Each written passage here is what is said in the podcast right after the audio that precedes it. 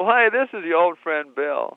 Whenever I find myself in Davis, I'm busy putting the fun in fundraising. But when I'm not, I always listen to KDVS 90.3 FM, and you should too. Go Aggies!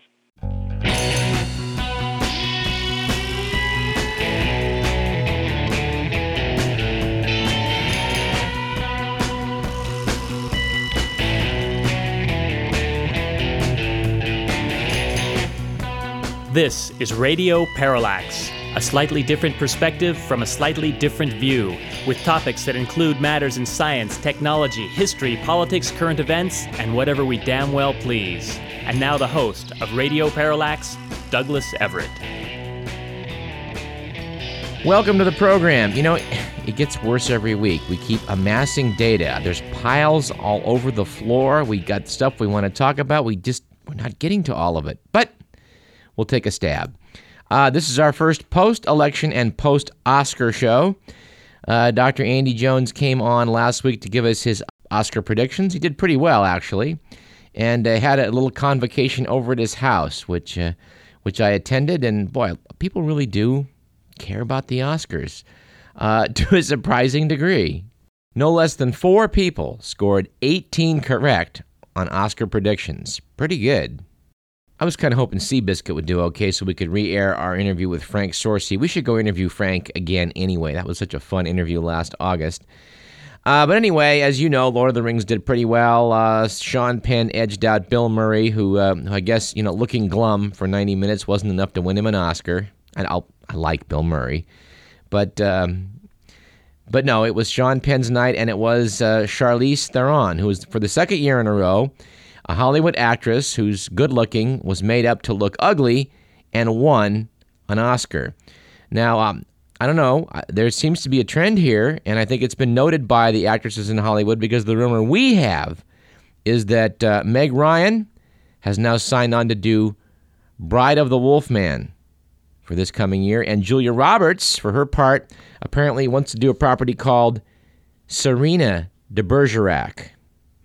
And uh, Barbra Streisand has signed on for a project that is as yet unspecified. So look forward next year to uh, more uh, nose makeup up on the Oscar dais.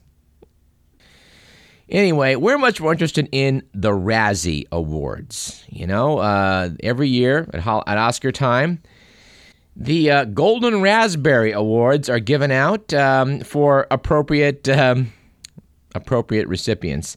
This was founded by a man named John Wilson, and we're happy to report that um, this year, Ben Affleck and Jennifer Lopez cleaned up with their mob comedy flop, Gigli. This is the first movie to take all six top trophies in the annual Dishonorable Mention Awards. Gigli was 2003's Worst Picture, Affleck was Worst Actor, Lopez was Worst Actress. The two were the worst screen couple and Gigli filmmaker Martin Brest took the Razzie for Worst Director and Worst Screenplay. Congratulations to Martin Brest. Now we wanted we wanted to get someone to talk about this movie, and uh, I, I, sent an email to Gary Chu, and he said, "Well, I didn't see this movie for all of the obvious reasons, so no, I can't comment on it." But um, uh, this one really did apparently sway the judges, according to John Wilson. There was something special about Gigli, a film which starred Affleck as a thug smitten by Lopez as a lesbian crime colleague. Now, this film did fall short of the record, the tie, for the seven Razzies that were won both by Showgirls and John Travolta's immortal Battlefield Earth, based on possibly the worst novel in sci fi ever written by a founder of a major religion. Uh, but Wilson said those are much better bad movies if that makes any sense, both Showgirls and Battlefield Earth. If you sit through them with the right people or the right brand of liquor, they can be strangely entertaining. But I don't care how medicated you are or what people you're watching it with, Gigli is just a pain in the posterior. It's one of those things that is, as opposed to enjoyably embarrassing, just skin crawlingly embarrassing. Gigli cost 54 million to make, but earned back just $6 million. Another award of note went to Sylvester Stallone. He padded his Razzie resume with a record 10th award, this time for the worst supporting actor in Spy Kids 3D colon Game over. Stallone's past Razzies include one for the worst actor of the 20th century. Apparently, in Spy Kids 3D, Stallone plays five characters. Wilson noted that technically, he could have made up the entire whole supporting actor category on the basis of these performances. And evidently, the storybook adaptation, Dr. Seuss, The Cat in the Hat, won the Razzie for Worst Excuse for a Movie. We're going to try and go to Hollywood uh, for some comments on, on the Razzies, etc. And uh, I guess we should talk about the election, but you know what? I'm in no hurry to get to elections. Let's talk a little bit more about Hollywood. The big story uh, in the movies right now, of course, is The Passion of the Christ, uh, Mel Gibson's movie. We're going to devote probably a whole segment to that movie either next week or the week after because uh, it's inflaming passions and needs to be talked about. We need to talk about, you know, we need to talk about Jesus. We need to talk about uh, the Christ. I mean, you know, the Christ is the Greek, the Greek word for the Messiah, which is a Jewish concept. Uh, we should talk about this. Jews obviously have never quite bought the idea that Jesus, this guy from Nazareth, uh, was their Messiah. I mean, he's supposed to be the Jewish Messiah, but Jews don't believe he was. We need to go into that. It's a very interesting historical matter and uh, some interesting cinema apparently as well. Although I don't know if it's interesting cinema. It's an interesting story behind the cinema. I haven't seen it yet, but by all accounts, it's not exactly scintillating filmmaking, but it's killing at the box office $125 million on the first weekend. Um, in conjunction with this, we'll, we'll leave that story for the time being, but in conjunction with this, I ran across an item in the magazine Mental Floss that cries out for attention on this program. I must direct your attention to this item. Page 16 of the current issue of Mental Floss, titled Losing My Religion Holy Foreskin. The relics of saints have long been seen as a means of connecting ordinary people to the divine. Mummified bits of everyone from the Buddha to Muhammad scatter the globe. So for Christians, the alpha and the omega of relics would be, of course, a piece of Jesus' body. Unfortunately, the New Testament leaves no doubt that Christ's body was taken up to heaven, rendering relic hunting futile. That is, except for one possibility. Second paragraph. Jesus was fully human as well as fully divine, right? And a Jew. Ergo, he A, had a penis, and it was B, circumcised.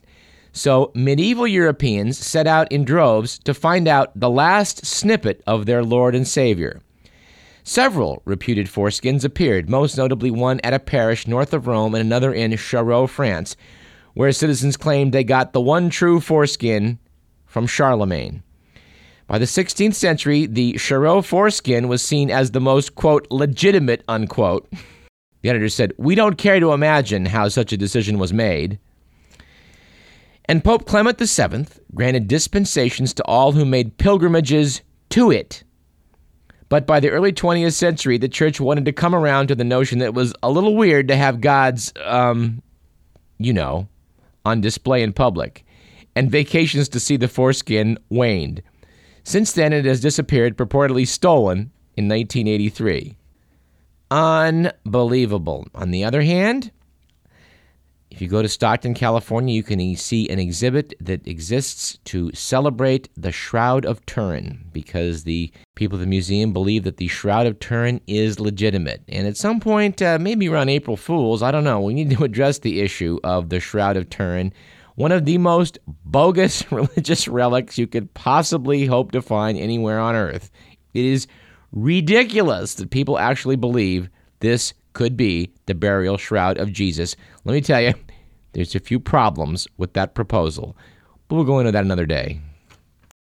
All right, let's talk a little bit about the, the election. We had Senator Tom McClintock on last week, which I think surprised a lot of people. Uh, perhaps surprised folks to hear me agreeing with um, a senator known for his conservative stance.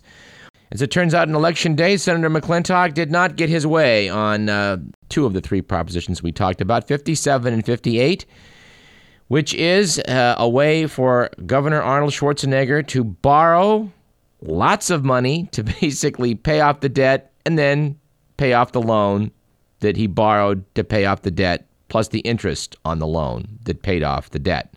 I didn't think that made a lot of sense, but uh, it was passed into law, and that's what California is going to do. So I guess we're going to have to make the best of it. I don't look forward to paying these $6 billion in interest. i am accepting uh, Tom McClintock's statistics on that. He's, he's a man known for, you know, knowing the stats. So that's probably, that's probably about right. 6 billion extra dollars we're going to pay now to service the debt on those bonds. Advocates of fiscal responsibility will probably be pleased by the outcome on Prop 56, however, which was thumped. It lost two to one. This was an effort to change um, the the status of um, the majority needed to pass a budget and tax related issues in California from two thirds majority to 55%. That went down in flames. Uh, my producer doesn't agree with me on this one, but, and I, and I agree, this allows a small minority to, you know, to bugger up the budget process and that can be bad. But uh, I do tend to take the viewpoint uh, that we quoted from Mark Twain on last week's show that you know no man's life and property are ever safe when the legislature's in session, and you know that just means they can get up to more mischief easier, in my opinion. Well, regardless of who's right, uh, it didn't pass, and that you know is not going to be enacted into law. We were also deeply involved in the Sacramento mayoral race. We are sad to report that Mayor Heather Fargo won uh, handily. She won well over 50%. There will be no runoff between her and Ross Relles. We did notice that uh, that Mayor Fargo was able to roll over about hundred thousand dollars from her 2000 campaign, which was uh, which was operating under a no limits policy. The Sacramento City Council imposed contribution limits in January of 2001 but Mayor Fargo pretty much just rolled over the cash from last time and had a much bigger bankroll than any of the people running against her. According to the Sacramento Bee, the mayor paid out more than 200, uh, more than 148 thousand dollars for commercial airtime on five local TV stations and gave 25 thousand dollars to Joaquin Ross Media. Joaquin Ross is the son of Richie Ross, Democratic consultor lobbyist fixer, who has worked for Fargo. Richie Ross also works, of course, for the uh, boy billionaires uh, Joe and um, Gavin Maloof, owners of the Sacramento Kings. Uh, another item did catch our eye from the Sacramento Bee. March 1st, Joe Maloof wins $1 million in blackjack event. Apparently, Joe Maloof uh, took part in a um, a 48 person invitation only event at the Barona Valley Ranch Resort and Casino in Lakeside near San Diego and was the big winner of a million dollars which I guess will probably go a long way toward financing future mayoral campaigns by certain individuals in this town.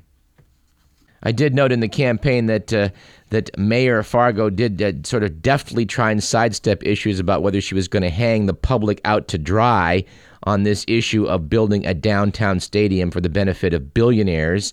And, uh, well, I guess she got away with it. And it's pretty much official. The media, of course, has decided, and I don't understand this. I saw a, a, a Democratic quote debate unquote right before Super Tuesday, and it featured John Kerry, John Edwards, Al Sharpton, and Dennis Kucinich. Now, Dennis Kucinich, of course, has been dissed by the media from day one, even though he was raised a substantial amount of money. He's been treated as just a zero, a nobody, you know, a guy not worth talking to because he can't win. Well, if you listen to what Dennis Kucinich had to say He's got a lot of good points to make. I don't agree with him on everything, but he's got a lot of good points to make, and he's a genuine, viable candidate. He didn't get near the publicity that Al Sharpton did. Al Sharpton is being run by the Republican Party, and he gets more favorable publicity than Dennis Kucinich. What is going on in this country? We brought to you on this program a few weeks ago this revelation about Roger Stone uh, running Sharpton. And uh, when a friend of mine heard about this, he just asked, why isn't this page one on every newspaper across the United States? Not only was it not on page one, you saw Al Sharpton at the table in the debate with the three other remaining legitimate Democratic candidates pretending that he is one too. Disgraceful. It's uh, it's going to be John Kerry. Uh, you know, like him or not like him, I'm decidedly unenthusiastic, and I think probably you should be too. But on the other hand, with faced with the prospect of reelecting what is, uh, I think, without doubt, any doubt in my mind, the worst administration of my lifetime, it's time for a change. And of course, we'll be following that story in the weeks to come. We don't need to dwell on it any more than that today. We'll come back to that one.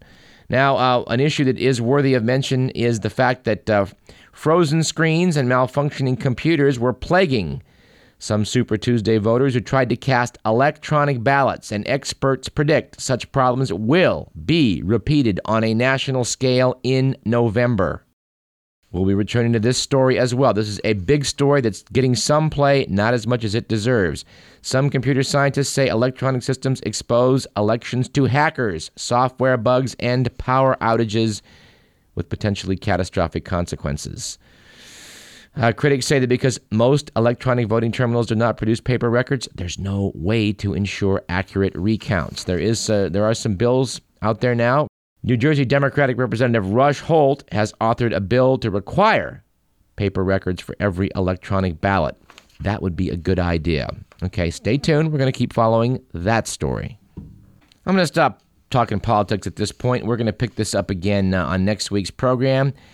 A couple of issues we will be getting into are the Iranian state radio report that Osama bin Laden has been captured or at least has been kept under ice somewhere on the Afghani Pakistani border. It's an interesting story. There's a couple websites we'll tell you about next week regarding this uh, ongoing search for Osama. Some people think he's going to turn up uh, late October, maybe early November, just before the election. In fact, we're announcing right now in the program, we'll, we'll flesh this out for you in the weeks to come, but we're going to have a contest. If you can pick the person who picks the closest hour and date to the exact date, which Osama bin Laden is suddenly captured next fall, we will have a prize, a very special prize available to you uh, t shirts, and probably even, we'll probably even throw in a $100 cash bonus. I'm not sure we can do that in non commercial radio, but if we can clear that with the, with the management, we're going to do that right here on this program. According to Minnesota Public Radio's Marketplace, the government is trying to reclassify fast food jobs as manufacturing, quote unquote. Returning to the program to discuss this unsettling development is Mr. Tex McDaniel. Welcome back to Radio Parallax, Tex. Oh, I can assure you the pleasure is mine. Now, how did you get a job as spokesman for the federal government? It was an outsourced item on the budget. Being a federal spokesman? Oh, yes. Outsourcing is very big, my friend. But we have a big labor force where we are here. Which is in uh, Texas, you say? Oh, yes. Deep in the heart of Texas, partner. My wife was just in Fort Worth. I see. And I myself, a big fan of the Dallas Mavericks. I love them. Uh huh. Well, Tex, what about this effort to reclassify fast food and other service type employment as manufacturing jobs? What about it? Was it true? It is an ongoing thing. There has been much negative press over lost manufacturing jobs. Well, that's certainly true. But we wish people see the glasses half full. We wish to be optimistic. Uh huh. So hamburger frying has been reclassified as manufacturing by the Bush administration. Not quite yet. Tex, isn't it odd to classify flipping burgers in the same category as steel mill work or shipbuilding? My friend, it is not exactly the same. No, but similar. Until now, this assemblage, which must go into any hamburger-like product, was not regarded as manufacturing. Well, why should it be? What is creating a product from inputs, no?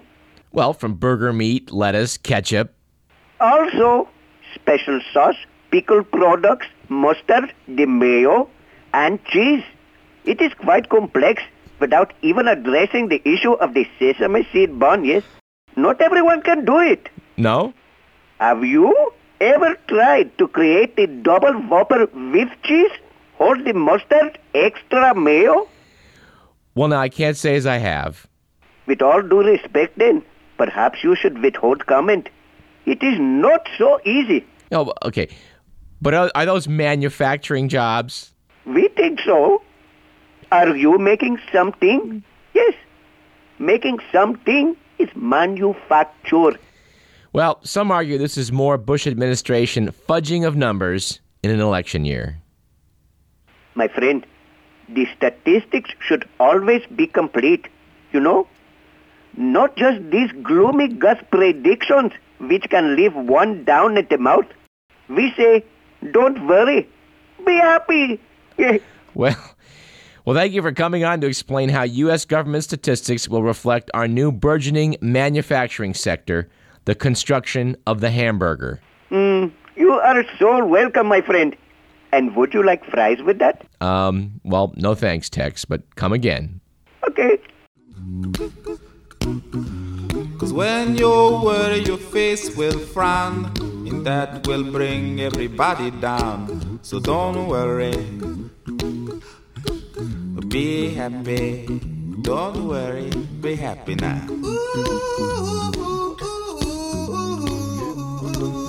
Don't worry, be happy.